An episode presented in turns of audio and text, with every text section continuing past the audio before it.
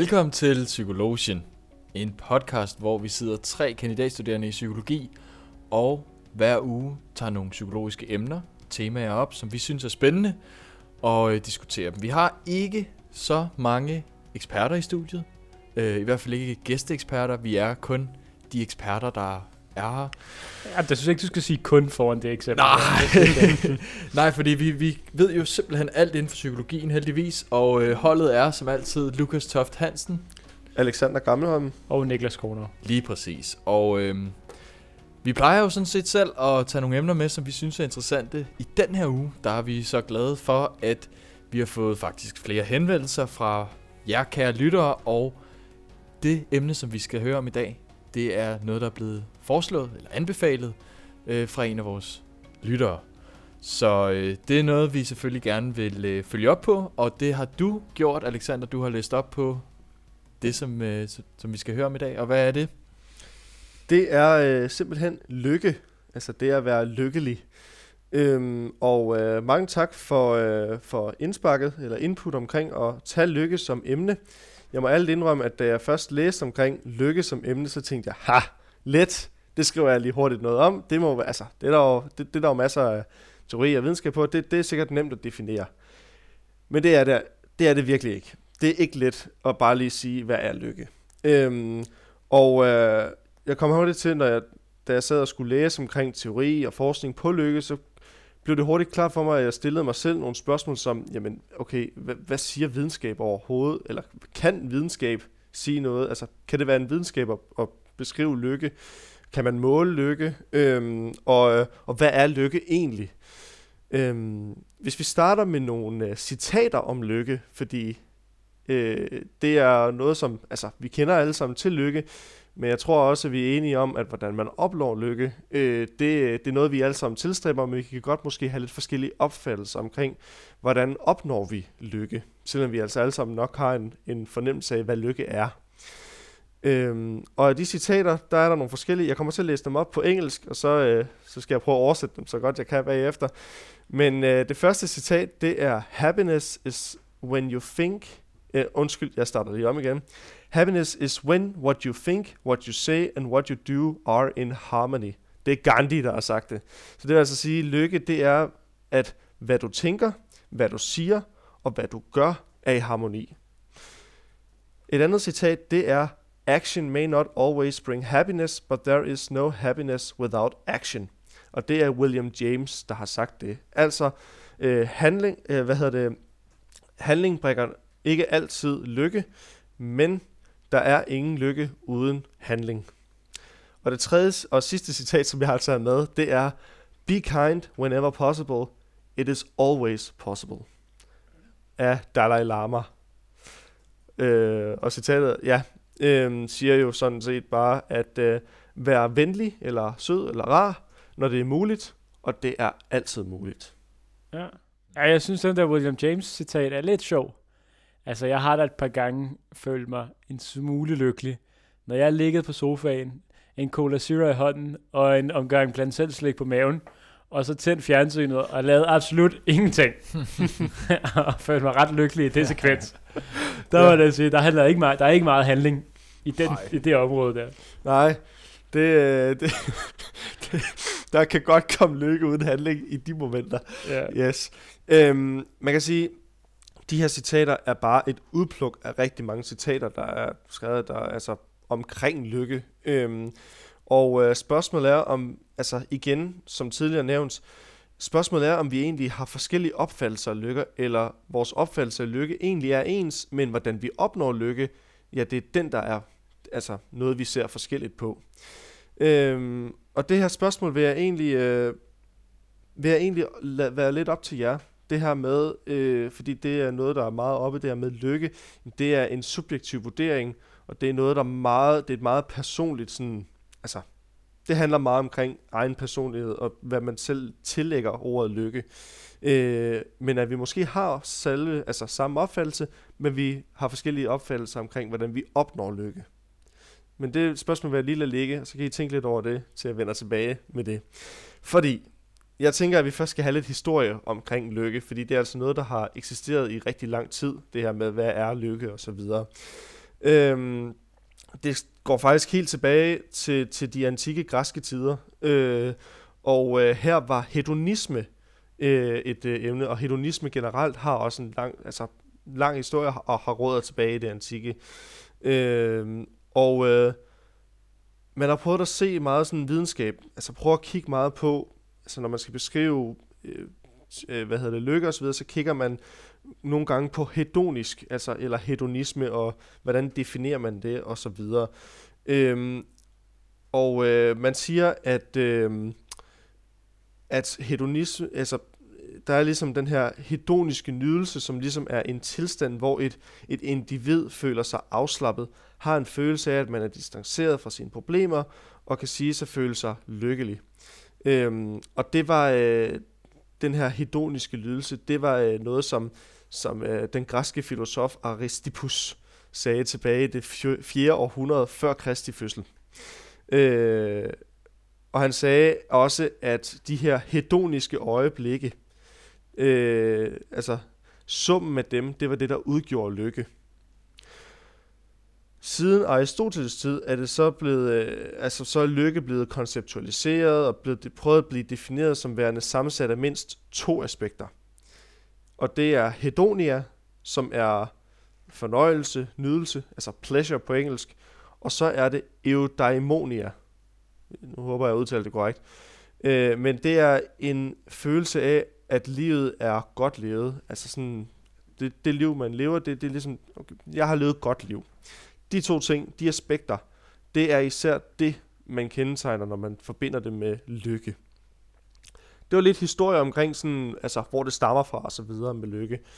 Øhm, hvis man så kigger på lidt nyere teori i dag, i forhold til når man prøver at bygge teorier op omkring lykke, øhm, så siger man, at, øh, eller Hebron fra 2003, han hævder, at øh, i, et, i et studie, han lavede i 2003, at, øh, at der er tre grundlæggende synspunkter, når man ser på teorier om lykke. Altså når man forsker i, eller prøver at danne teorier omkring lykke, så er der tre synspunkter, man kan gå ud fra. Hedonisme, som vi har talt om tidligere, altså med andre ord, at være lykkelig er i det hele taget at opleve et flertal af glæde, øh, hedonia. Altså det er med, at man, man oplever, at man er, er, er glad, eller man har glæde. Øhm, så er der det, man kalder øh, eudomania, som vi også har snakket om før, det var nummer to, som det at være lykkelig, det er sådan den her med, at man føler, man har altså, levet et godt liv. Øhm, og så den tredje, det er affektiv tilstandsteori, øhm, som ligesom er, at lykke afhænger af individets samlede følelsesmæssige tilstand. Ifølge psykologi, så handler lykke altså ikke kun om oplevelsen af et positivt humør. Øhm, for at beskrive lykke, så henviser psykologer ofte til en subjektivt velvære. Altså, hvordan oplever vi os selv som altså vores eget velvære? Øh, hvordan føles, synes vi selv, vi har det, og så videre, og så videre. Hvad opfatter vi som lykke? Hvad opfatter vi som øh, at have godt velvære? Øh, og øh, man kan derfor sige, at lykke ligesom er folks evalueringer af deres liv og omfatter både kognitive vurderinger af tilfredshed, men også en masse sådan følelsesmæssige tilstande, altså hvilket mood er det, man, man er i. Øhm, lige kort inden jeg sådan går ned i nogle af de her teorier her, hvad tænker I sådan umiddelbart, når I hører lykke? Er det meget sådan subjektivt, altså hvordan man ser lykke? Ja, det vil jeg mene. Øh, altså, jeg synes, jeg har altid synes, lykke det er et lidt svært begreb at definere, fordi det er meget, hvad man selv ligger i det. Det er sådan et, et, et ord, der ændrer sig afhængig af, hvem der snak, man snakker med. Øh, nogen kan jo sige, at øh, jeg er lykkelig, når man, som jeg snakker om tidligere, lå på sofaen og så Netflix efter en lang dag, hvor, og andre kan sige, at de er lykkelige, når de får født deres øh, første barn, og endelig ser øh, man kan sige, deres eget afkom. Øh, et eller andet. Så der er sådan en, jeg ved ikke, en stor forandring i det, og øh, stor subjektiv følelse af, hvad man egentlig definerer som det. Så det er, at, jeg synes, det er, det er meget rart at få noget forskning, eller i hvert fald nogle definitioner på, hvad det kunne være, fordi det har, det er, det er et rigtig fluffy begreb. Mm.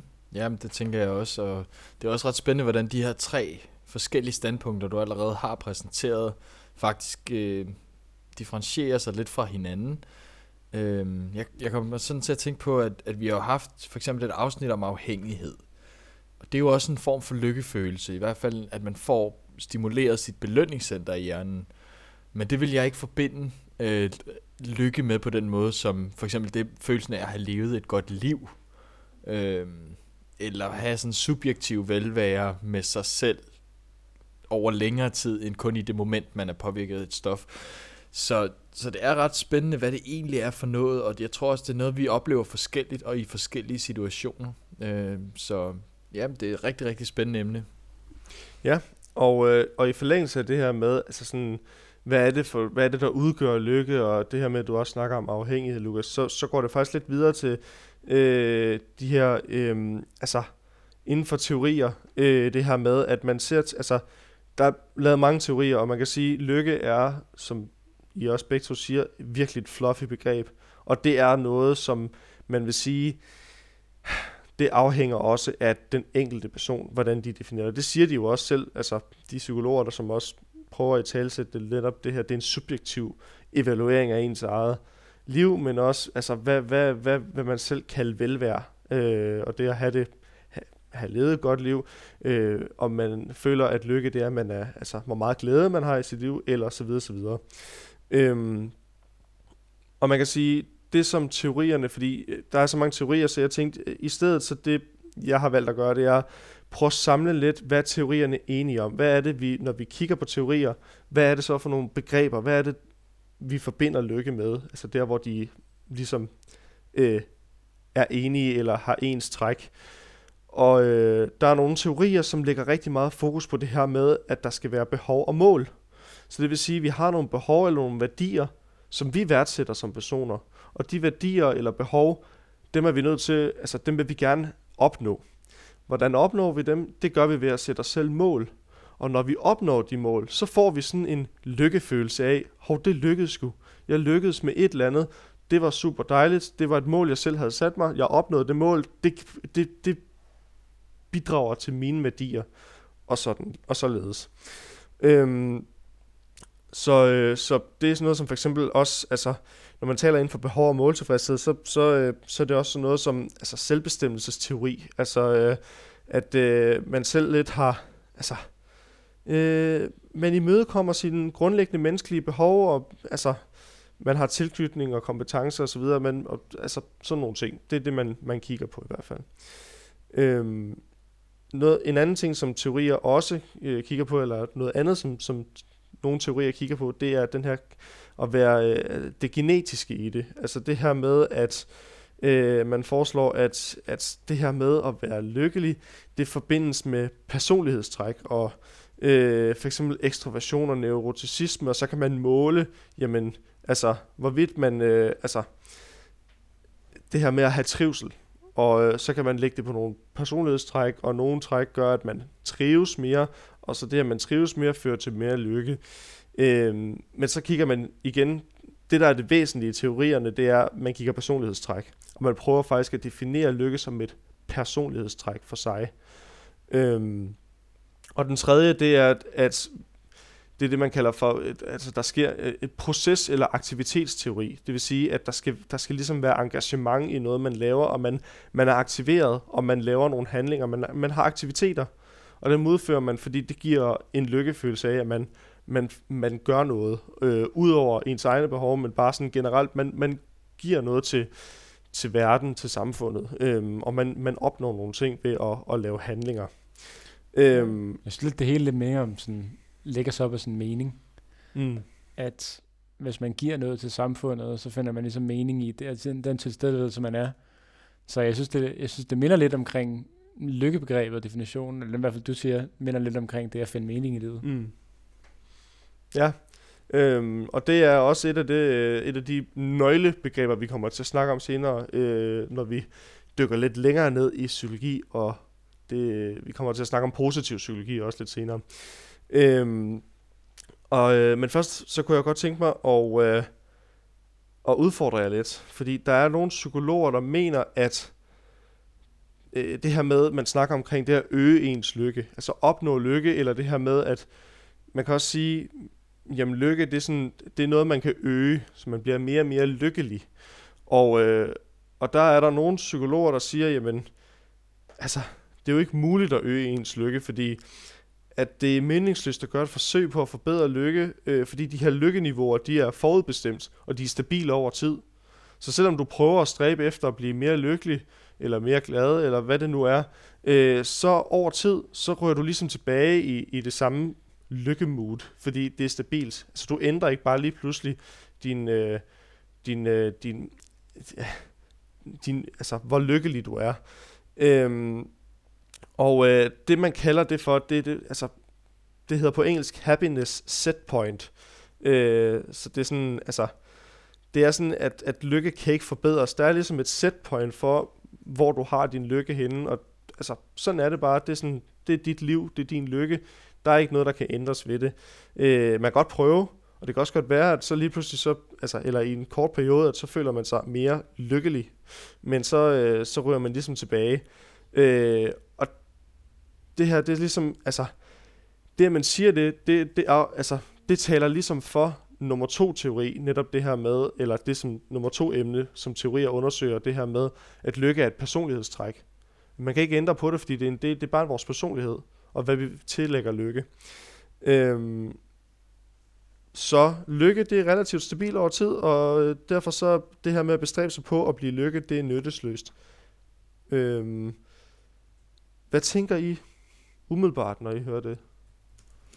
Ja, øh, jamen det er jo rigtigt nok. Jeg tror også, øh, vi har talt om det før, det her setpoint øh, i, i Psykologien, at øh, lottovinder og den slags øh, ligesom falder tilbage på det samme glædesniveau og lykkeniveau, de har haft øh, et stykke tid efter gevinsten ligesom er vundet, ikke? Fordi at så, så er man ligesom tilbage til normalen.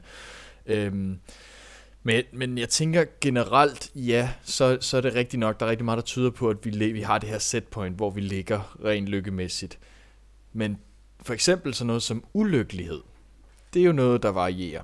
Man kan komme ud for traumer, man kan komme ud for mobning, eller for et eller andet, der gør ondt, øh, hvor man får et dyk.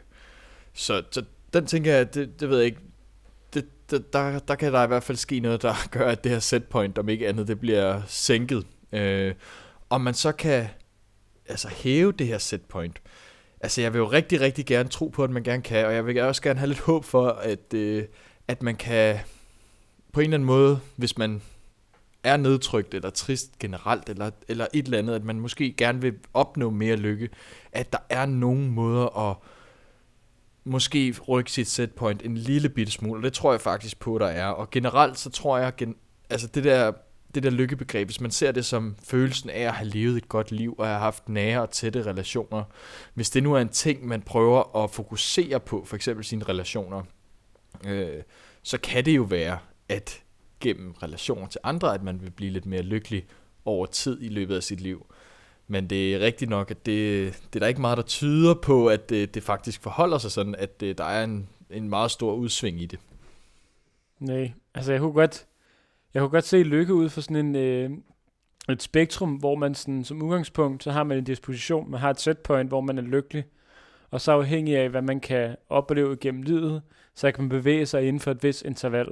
Og så er der så nogen, der har et medfødt personlighedstræk, som gør, at de ligger højere på lykkeskalaen, og har et setpoint højere op på lykkeskalaen end andre, men at man ligesom kan på baggrund af, hvad man oplever igennem livet, bevæge sig frem og tilbage inden for rammerne for det setpoint, man ligesom har igennem ens genetik. Så for eksempel, hvis du snakker omkring det at blive ulykkelig, så kan ulykker igennem livet ligesom få en helt ned i bunden af den ramme, man har. Hvorimod, hvis man lever et godt liv, og øh, man kan også sige, personlighedstræk øh, for eksempel, kan jo påvirkes jo også af miljøet, i hvert fald indtil man, mens man bor hjemme og sådan nogle ting.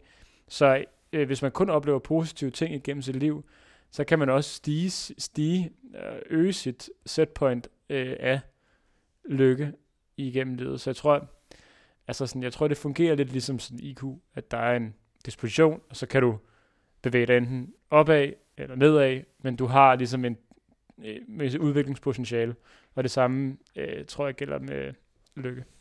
Mm. Og det, øh, det er egentlig også, altså det er rigtigt det, jeg siger, fordi at, at der er så senere hen også lavet forskning, eller sådan, altså andet forskning, der tyder på, at, at det her med at sige, jamen, at, at lykke som personlighedstræk i sig selv, og det her med, at man har et setpoint, og det er ligesom det er en stabil ting over tid, at det er, den holder ikke helt. Altså, vi kan godt udvikle os på lykke, og det her med at sige spænd, jamen, det kan godt være, at man starter et sted, eller så videre, men man kan godt udvikle sig, man kan godt blive mere lykkelig. Øhm, det er der i hvert fald nogen, der hævder, det er der forskning, der viser, selvom at der er nogle psykologer, der stadigvæk står fast ved, at det er et, nej, det, det er et set point. Der er et happiness set point, og det er, hvad det er. Ja, du kan godt øge det, men de ser det mere som et spænd i, du øger det lidt, og så ryger det tilbage til det her set point, hvor du startede. Øh, men den holder som sagt ikke helt, hvis du... Ja, i hvert fald hvis man skal tro forskning og også andre psykologer. Øh, men man kan sige, øh, det her med, også, altså, som I også nævner, det her med lykke og være lykkelig, velvære og leve et godt liv. Øh, altså, ved alle sammen kan man jo stille sig selv spørgsmålet, hvad indebærer det? Øhm, og det er også derfor igen, det bliver så fluffy. Altså, hvad, hvad, altså, og samtidig så kan man jo også, altså, jamen, er det, altså, har vi samme definition af, hvad lykke er og så videre, eller hvad er godt velvære og så videre.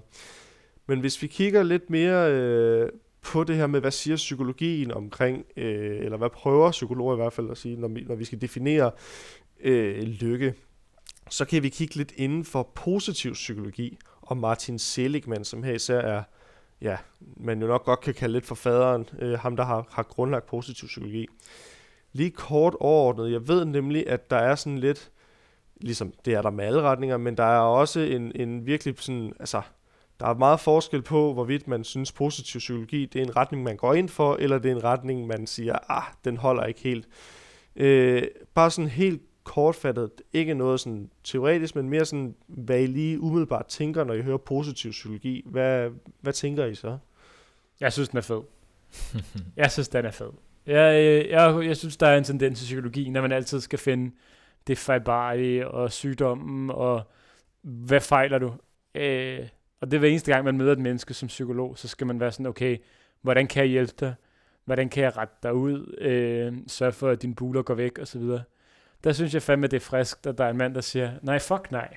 Mm. Det gider vi ikke, det pis. Ikke? Lad os nu med at se mennesket som noget fejlbarligt, og øh, se som noget, der er skadet, og vi skal reparere, men derimod prøve at se, hvordan vi kan optimere det, hvordan vi kan få folk til at fremstå bedre og gøre det godt. Det synes jeg er en, øh, øh, man kan sige, jeg synes, det er et frisk impuls til psykologi.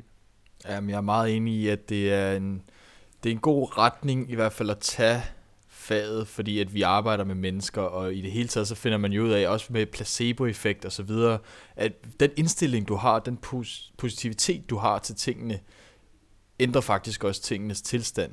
Man kan så sige, man kan, det kan så også blive sådan lidt for jubel optimistisk samtidig, hvis, altså nu hørte vi for, for nogle gange siden, og jeg kan ikke huske, hvad det var, han hed ham med deep learning, øh, ja, noget, altså som, som ikke vil kalde afhængigheden sygdom. Mm. Øh, ja. Og, ja. og ikke vil behandle patienter osv., ja. men vil kalde det nogle andre ting. Og sådan. Øh, det var en fase. Ja, det var en fase i livet. Sådan.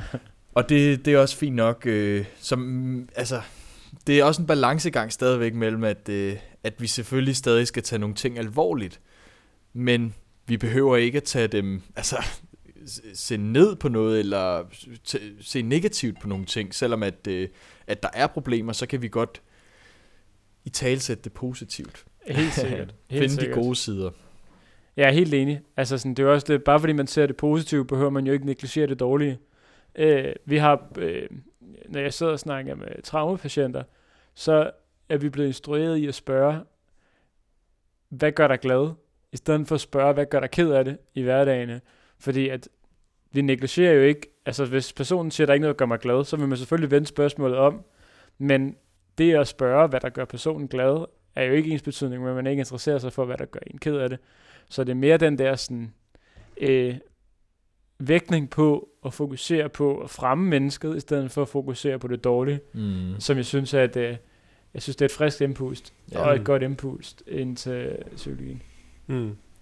Ja, og man kan sige... Øh, det, var, det var ikke særlig kort. Det kan jeg ikke. Nej, men, men det, jamen det, det, og det er netop det. Det er også det her med, hvordan I talsætter vi det. Og, hvad, hvad, altså, og det er også det positiv psykologi. Altså, øh, den har ligesom til formål at forstå og kultivere de her faktorer, der sætter individer og samfund og samfund i en position, og så hvordan er vi i stand som individ til at, som du siger, optimere, eller det de kalder flourish, som jeg har valgt at oversætte til blomstre.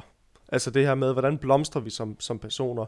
Øh, fordi jeg synes også, igen, blomster, det er et positivt ord. Mm. Det er det. Øh, så det, er sådan, det, det ligger meget godt af det der flourish der. Ikke? Ej, det er bedre Øhm, optimere, som er sådan lidt computeragtigt. Øh, Ja, men, men, men, men altså man kan sige, ideen er den samme. Det er, at vi som, som du sagde tidligere, Niklas, vi skal kigge på de, altså hvordan, altså ikke hele tiden det her med, øh, hvad er det, du fejler, hvad, hvordan kan vi, kan vi kurere det, men hvordan kan vi øh, blå, altså, få dig til at optimere eller blomstre, ikke? Altså, Ja. hvordan kan du blive bedre ud fra det, du... Altså, al, se positivt på det. Det er jo det, vi skal sige. Øhm, og der, øh, der Seligman, han øh, i en øh, artikel fra 2011, der øh, har han prøvet at beskrive sådan en perma-model øh, for flourish eller blomstring. Øh, og den er, def, øh, hvad hedder det, model, den definerer psykologisk velvære ud fra fem domæner. Det er P, som er positive følelser. Så er det E, som er engagement. Så er det, eller engagement. Så er det, øh, hvad hedder det nu, øh, R, som er relationships, eller forhold på dansk. Så er det M, som er meaning, eller mening på dansk. Og så den femte, det er A, som er accomplishments, som man jo kan oversætte til dansk til, altså præstation, opnåelse, altså øh, øh, fuldførelse. Øhm, og øh, derudover, så øh, altså det er ligesom det, der beskriver øh, psykologisk velvære. Og hvis man så kigger lidt på lykke, så siger Seligman, Sten, Park og Petersen fra 2005, eller de foreslår, at der er mindst tre sådan klare, veldefinerede veje til lykke. Altså, der er sådan tre begreber, som ligesom, det går igen. Ligegyldigt hvem du spørger, så går det her igen. De her tre ting i forhold til lykke. Det er positive følelser og glæde, som også var med i PERMA-modellen. Øh, så er det engagement, som også fyldte, øh, øh, hvad hedder det, øh, fyldte permamodellen. Og så, øh, og så er det mening. Og det var den, vi vender, eller som vi snakker om tidligere, som jeg sagde, den vender vi tilbage til, det her med mening. Øh, og det, øh, altså hver ting, altså, øh, altså så der ligger nogle ting under det, som for eksempel positive følelser og glæde, jamen det er, at lykke, det er, når positive følelser er dominerende. Altså, øh, og oplevelsen af negative følelser, de er minimale. Altså, man er mere, man, man, man har flere positive følelser, end man har negative følelser. Det, det er bare det. Man føler glæde. Øh, og det er det, man kalder altså, et, et behageligt liv, øh, som indebærer positive oplevelser og følelser. Øh, så er der engagement, det vil sige, at man er, man er fuldt ud involveret eller deltager fuldt ud i et eller andet. Man handler, det er også det, vi talte om tidligere, det her med, man ligesom handler på noget, man, der er aktiviteter, men det her med, at man, man har engagement, altså, og det her med, at man, øh, øh, man udvikler ligesom sine, altså sine styrker, man ser sine styrker, og hvordan man kan, altså man er engageret i sine styrker og sin udvikling, og sit, altså på livets vej, og man engagerer sig i ting, ikke? Øhm, og så den tredje, som sagt, mening, som er, øh, at, at mening ligesom findes, når vi har et højere formål end os selv, siger man. Altså, at det meningsfulde liv ser en person bruge deres øh, styrker til at arbejde for det større gode. Og det er lidt den der igen med, som vi sagde, jamen det giver, altså det, de der tre andre, vi talte om tidligere, når man prøver at lave teori inden for lykke, det her med, at, øh, jeg tror det var Niklas, der sagde, jamen meningen går ligesom igen i alle tre, og det er det her med, at det skal ligesom tjene til noget større, altså det vi gør, giver mening for, for, øh, ja, for den større helhed. Øh, fordi det ligger ligesom også over til, at vi er til stede, og vi giver mening. Og det, at vi har en indflydelse på verden, eller på hverdagen, for, altså, eller for the greater good, det, det giver en form for lykkefølelse, at vi hører til, at vi er til stede. Ja, jeg synes, Øhm. det er meget sjovt, lige for at få et andet blik på det der med positive følelser. Så øh, Will Smith, han er jo, han er jo en klasse, han er jo klasse. Og han er jo ikke, han er jo ikke noget med psykologien at gøre, eller noget med lykke at gøre på nogen måde. Men han havde et interview, og jeg tror faktisk, det var i dag, hvor han sagde til kameraet sådan, i dag var en god dag. Jeg stræber efter at få så mange gode dage som overhovedet muligt. For hvis du har et liv generelt med gode dage, så har du et godt liv. Og det er jo meget det der med sådan, jeg synes det var altså sådan, en mand, der er ved at være oppe i alderen, og øh, så er det, så det er meget, det er meget fint sagt, at sådan, ja okay, det gælder om ligesom at få det bære, der har positive øh, begivenheder, til at veje mere end det med dårlige, Mm. for at der ligesom kan give dig et, øh, et godt liv. Mm. Ja, lige præcis. Og det, og det er igen det der med, altså sådan, at, at det er ligesom de her ja, gode oplevelser, positive oplevelser, positive følelser, når de, når de af, opvejer eller ligesom dominerer, at der er flere af dem, end der er, øh, så, så, så giver det en form for lykke. Øhm, så kan man altid diskutere, at hvis man selv føler, at man ikke har nogen særlig positive idéer, så, altså, hvad skal der så til, og så videre, ikke? Men, øhm, men det, øh, ja, det er noget, som, som fylder meget, øh, og så engagement og mening, i hvert fald hvis du spørger Seligman. Øhm, men det var, det var egentlig lidt det inden for positiv psykologi, jeg havde med. Øhm, og inden vi sådan går videre til, fordi jeg har også lige nogle forsøg, øh, jeg tænkte, vi også lige skulle nå at runde i forhold til lykke. Øhm, så tænker jeg det her med, altså igen, hvis vi vender tilbage til det her med mening. Også det her, mening, engagement, positive følelser. Men er det ikke også subjektivt? Jo, det vil man da, det vil jeg da sige i høj grad, det godt kan være. Øh, men det er jo derfor, man prøver at lave de her overkategorier og sige, okay, det handler nok noget om positiv følelse, engagement og mening generelt. Men selvfølgelig så er der jo variationer for, hvad det så betyder for mennesket i sig selv. Øh, og jeg tror også, det er der, hvor at, øh, at man kan komme lidt på tværs af hinanden. At nogle psykologer er jo enige med, med hinanden i forhold til det her begreb, og i forhold til det her setpoint, som vi har snakket om, at man kan, og man kan rykke sig på, og, på sin lykkefølelse.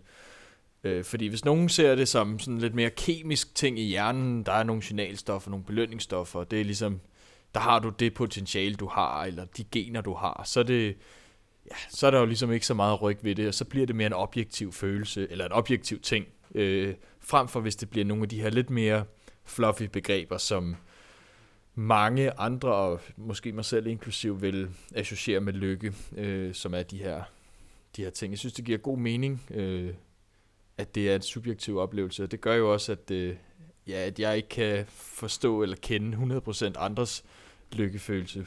Nej, det er rigtigt, men alligevel så vil jeg da også argumentere for, at der ligger nogle undertoner i det at være lykkelig, som er objektiv og generelt gældende for mennesker.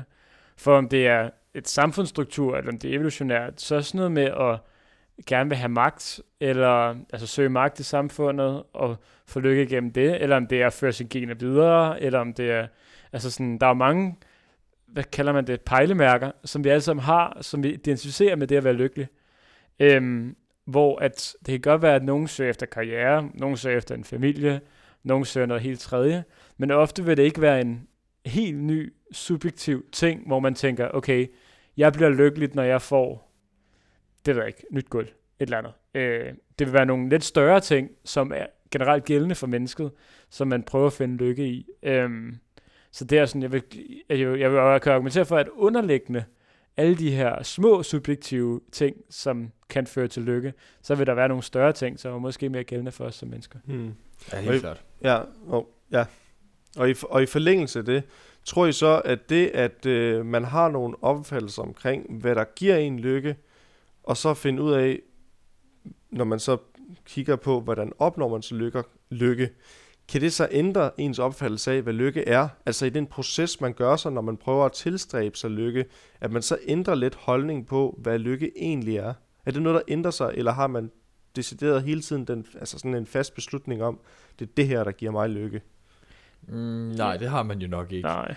Det, og, og, og det jeg har, jeg har læst øh, mig frem til, det er, at folk, der ligger på deres dødsleje, kan man sige, hvad siger de nogle ting, de har fortrudt?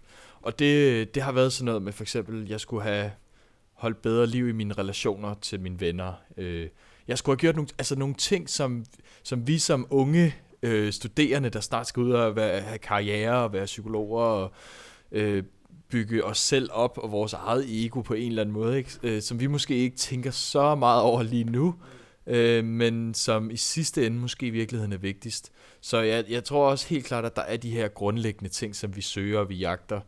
Øh, og, og det er selvfølgelig også, fordi de giver os en form for velvære eller lykke, eller hvad det måtte være i øjeblikket. Men det er ikke altid, man kan overskue, hvad præcis, øh, hvad præcis det er, der driver en, og hvad præcis det er, at man egentlig ønsker at opnå, hvad der, hvad der giver det bedste udkom. Jeg er enig. Og så det livet er jo lidt en læringsproces, ikke? Man lærer ligesom snart, når man kommer, øh, desto mere man lever, desto mere lærer man. Og man kan sige, det kan jo godt være, at vi har en samfundsstruktur, der siger, at det at være forældre og få børn, er noget, man ligesom skal stræbe efter, som gør dig lykkelig. Men det er jo ikke alle, der er lavet til at blive forældre. Mm. Øh, så prøver man det, og selvom det er synd for barnet, så finder man ud af, okay, jeg skal ikke være forældre. Og så prøver man ligesom noget andet, der giver en øh, øh, lykke. Og det kan også være, det er også svært at blive lykkelig. Øh, fordi der er jo noget, det bliver ultrakort. Det kan godt være, at vi kommer til at komme ind i et andet- andet afsnit. Men der er jo det her, der hedder øh, et psykologisk fænomen, der hedder sunk cost effect, som er, at negative oplevelser gør mere ondt, end positive oplevelser gør godt.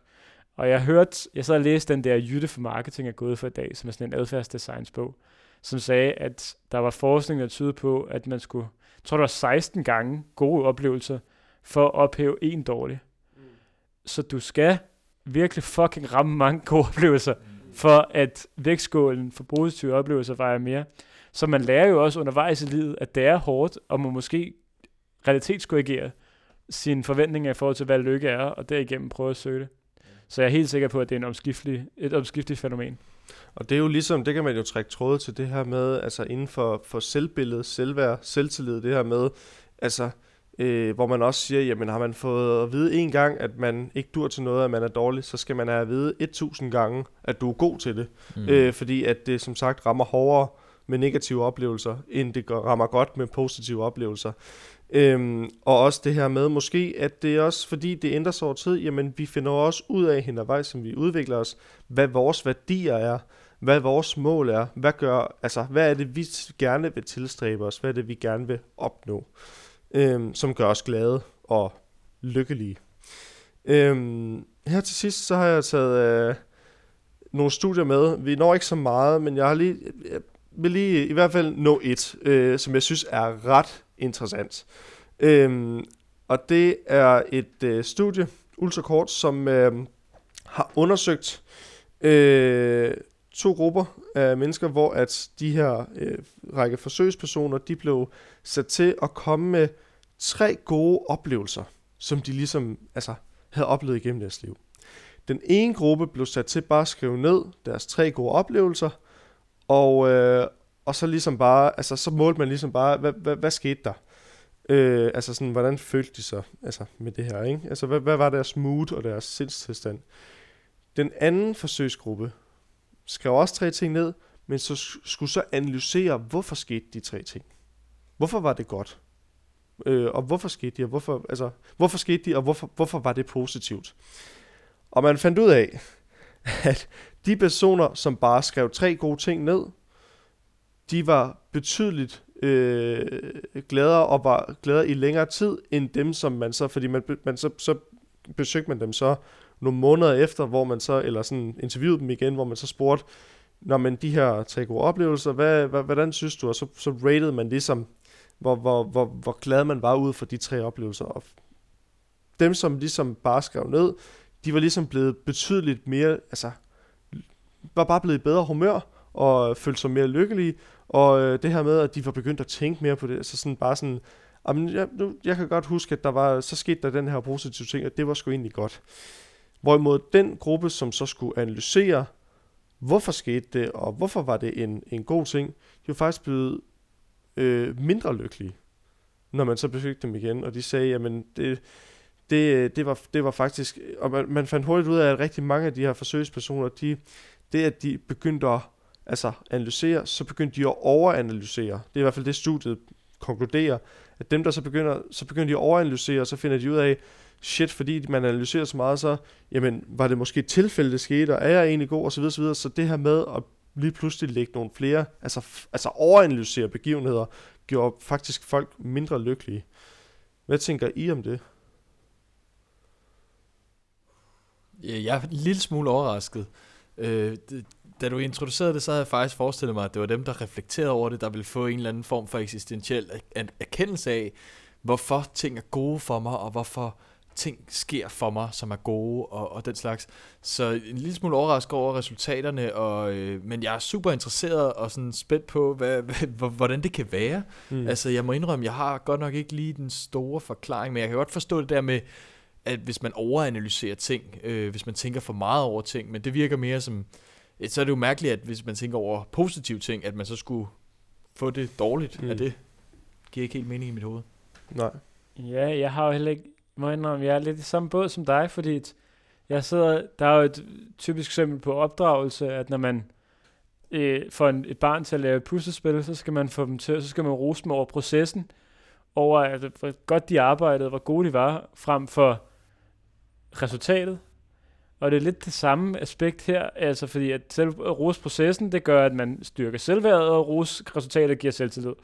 Men selvtillid, selvtillid er lidt skrøbeligere end selvværd. Øhm, og det er lidt det samme her, hvor jeg tænker sådan, bare kigge på resultatet, burde være måske mere kortvarigt, end jeg forestillede mig det at tænke, okay, hvorfor var det en god oplevelse? Hvorfor var det, at jeg havde det godt med min sex, eller med, til påskefrokost med min familie? Nå, jamen, det er jo fordi min far og mor er søde, og det er jo derfor min søstre havde det godt, og det var altså sådan. Men øh, ja, Mm.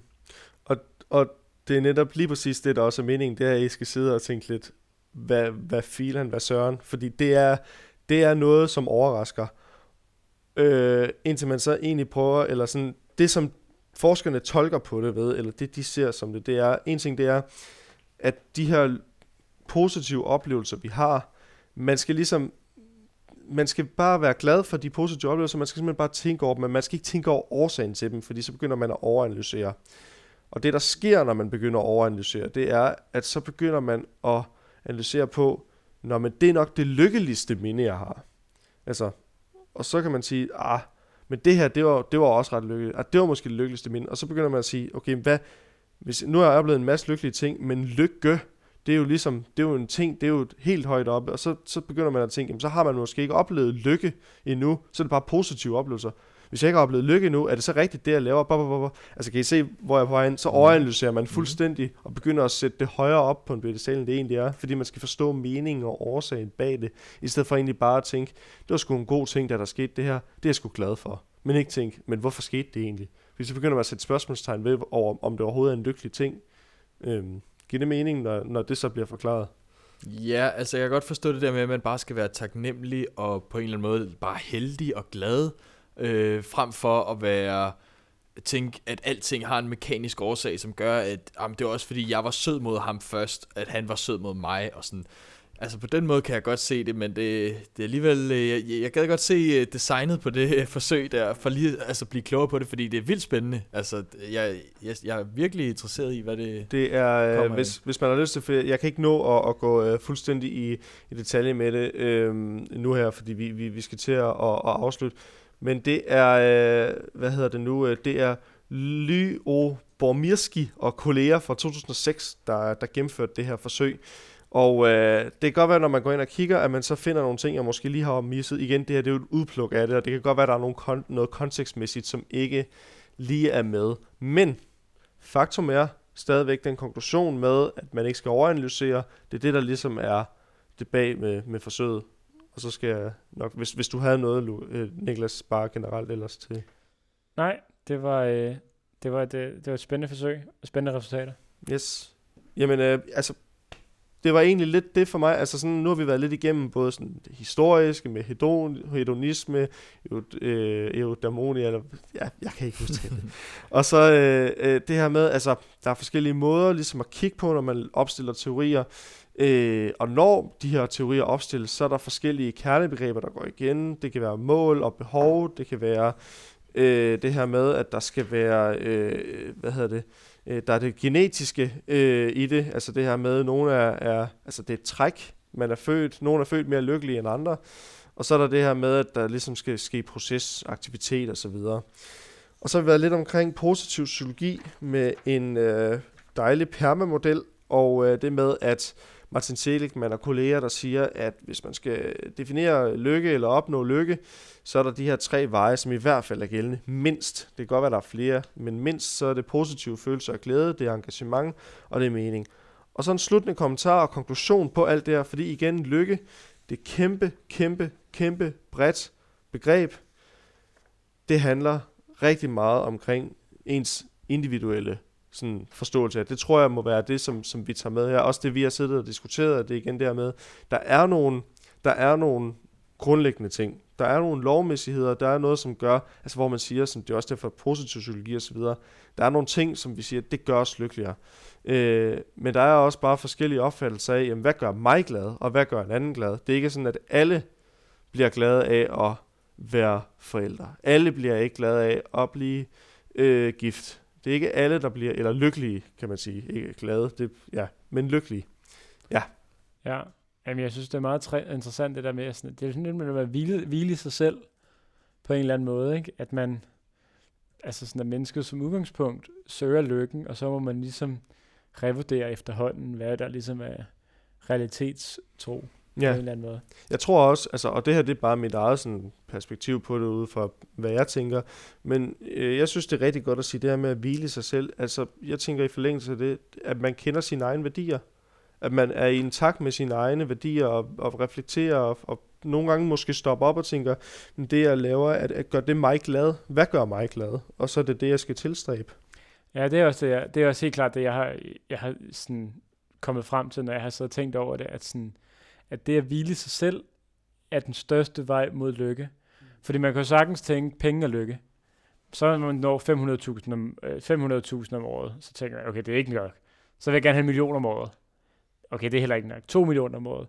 Og det snart man når en ny milepæl, så er man sådan, nå, hvor glad bliver jeg egentlig for det? Eller det kunne også være, at øh, ja, der er så mange andre ting, hvor man måske sådan, det vil ikke bare være lykkelig i at være til, måske sådan en, øh, øh, har jeg altid tænkt, vil være en mere en øh, forblivende og mere, øh, øh, hvad kan jeg sige, tilstand, der var over længere tid.